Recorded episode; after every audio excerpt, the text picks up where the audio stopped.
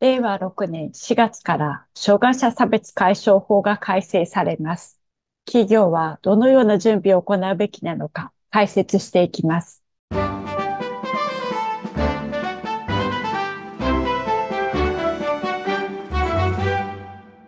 障害者雇用 .com の松井です。多くの企業の障害者雇用に関わってきた経験から、企業に貢献する障害者雇用を促進する方法をお伝えしています。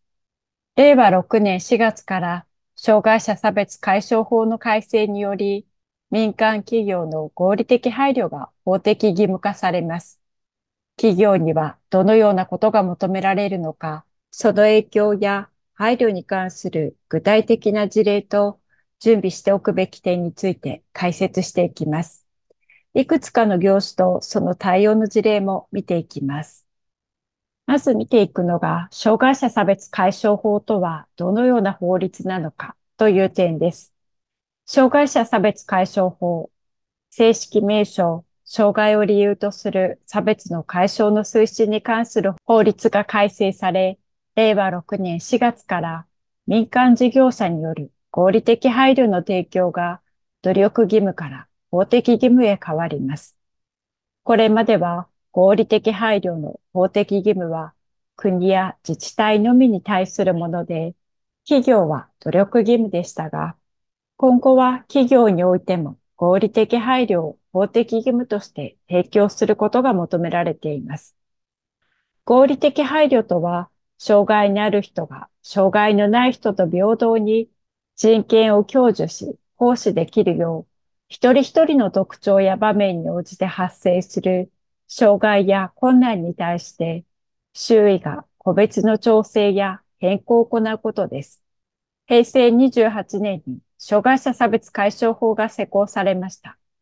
それ以降、障害のある人が社会生活の中で障壁に遭い、その障壁を取り除くために何らかの対応を求めたときに、周囲の人や事業者は過重な負担でない範囲で対応する努力が求められてきました。障害者差別解消法における不当な差別取扱いとはどのようなことを指すのでしょうか障害者差別解消法の中では、障害者に対する不当な差別的取扱いが禁止されています。この不当な差別的取扱いの中には、障害のある人に対して正当な理由なしに障害を理由としてサービスの提供を拒否することや、サービスの提供において場所や時間を制限すること、障害者だけに条件をつけることなどが含まれます。つまり、障害を理由にして店舗への入店や受付を拒否する。障害者を無視して周囲の支援者や介助者のみに話しかける。保護者や介助者が一緒にいないとサービスを提供しないといった対応は差別に当たることになります。障害者から何らかの配慮を求める意思表示があった場合、負担になりすぎない範囲で社会的障壁を取り除くための合理的な配慮を行うことが求められます。行わないことで障害者が不利益を被った場合には、不当な差別的取り扱いに該当することになります。例えば、障害者が来店したときに、障害のある方の入店はお断りします。来店するときは、保護者や介助者と一緒に来てください。障害のある人向けのサービス提供はしていません。など、障害があることを理由として、接遇の質を下げることや、障害者でない人と比較して、正当な理由のない差別的取り扱いをすることは、不当な差別的取り扱いに該当し、禁止されています。なお、この合理的配慮が求められるのは、本来の業務に付随するものに限定され、障害者が障害のない人と同等の機会を得るためのものとされています。そのため合理的配慮は過度な負担にならない範囲で対応することが求められています。仮に合理的配慮の過重な負担があるときには、障害者にその理由を説明し、別の方法を提案するなどして話し合い、理解を得るように努めることが大切です。すでに合理的配慮が義務となっている国や自治体では、次のような配慮が行われています。段差がある施設などにスロープを設置する。セミナーや説明会では手話通訳や筆談、音声ガイドを準備する。障害者にとってもわかりやすいような情報提供やコミュニケーションツールを活用する。例えば、行政窓口などでは、障害者が自分で書面に記入するのが難しい場合、本人の意思を確認しながら代筆したり、意思疎通のために絵や写真、筆談などを活用したりするといった対応をしています。また、この他にも、車椅子利用者が移動しやすいレイアウト設計や、視覚障害や独自障害者がわかりやすいように、資料の展示や文字を大きくする、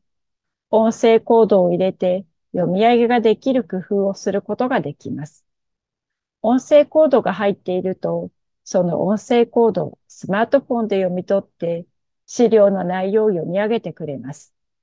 銀行や病院などの窓口業務がある業種では参考にすると良いでしょう。一方で、過重な負担にならない範囲での対応が求められますが、これはどのように考えればよいのでしょうか。例えば、従業員が少なく混雑しているような時間帯などでは、店内を案内してほしい、詳しく説明してほしい、などの要望に応えることが難しいかもしれません。このような場合には、負担が重すぎない範囲で別の方法を提示することができるでしょう。飲食などのサービス業における合理的配慮の事例を見ていきましょう。ある飲食店の店舗では、視覚障害者でも選びやすいメニューを準備しています。メニューを展示と大きな文字で表示したり、料理についての説明を通常よりも詳細に示したりしています。一般的なメニューには料理のサンプル写真が表示されていることが多いですが、視覚障害にある人はそれがわからなかったり、メニュー名だけでは伝わりにくかったりすることがあります。そのため、一般のメニューよりも詳しく料理の説明を文章で補い、食感などの特徴を記載して、具体的なイメージを与えるように工夫しています。また、ハンバーグの大きさが2種類あるときには、その大きさを展示で絵を描き、サイズがわかるように工夫されています。なお、飲食店の場合、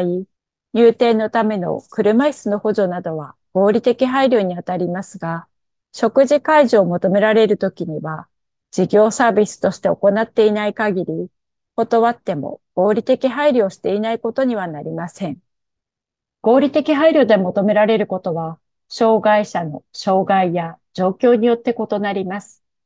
同じ障害手帳や障害年、等級であっても必要とする配慮が異なることがあります。障害者にとってどのような配慮が必要なのかは個別に異なることを認識した上で対応するようにしてください。このような双方のやりとりを建設的対話と言います。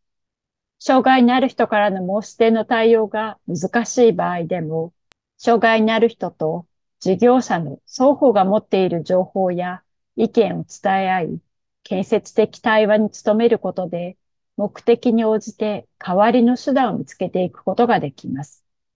また、対応が難しい場合には、障害者にその理由を説明し、別の方法を提案するなどして話し合い、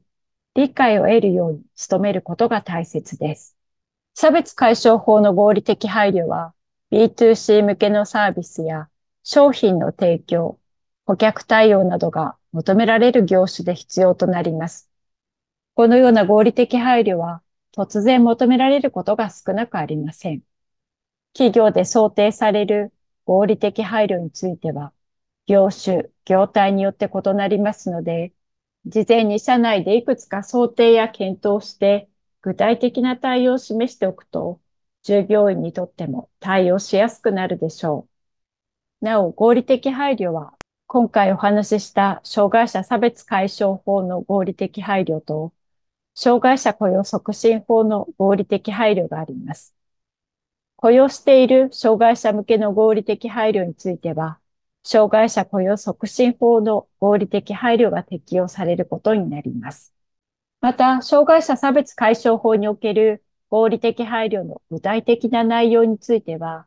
内閣府が合理的配慮の提供等の事例集や合理的配慮などの具体例データ集、障害者差別解消法に関する事例データベースを提示していますので、こちらを参考にしてください。まとめです。令和6年4月から障害者差別解消法の改正により民間企業の合理的配慮が法的義務化されます。これにより合理的配慮が B2C 向けのサービスや商品の提供、顧客対応などが求められる業種で必要となります。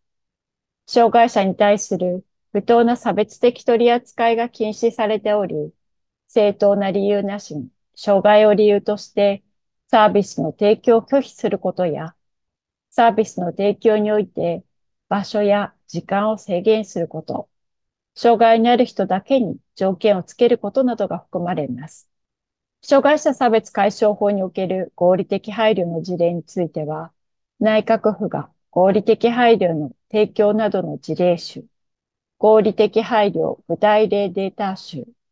障害者差別解消法に関する事例データベースなどを提示していますので、こちらを参考にすることができます。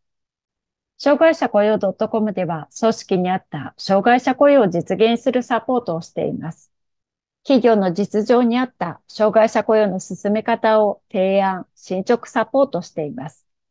また、障害者を組織に貢献するための具体的な方法をお伝えできます。障害者雇用を起業して経営的な視点から進めたいという企業はお問い合わせください。障害者雇用に関する情報発信をしています。定期的にメルマガを発行していますので、関心のある方は概要欄から登録してください。ここまでご覧いただきありがとうございます。今回の動画を参考になったという方は、いいねボタンをクリックしてください。また、見逃さないようにチャンネル登録よろしくお願いします。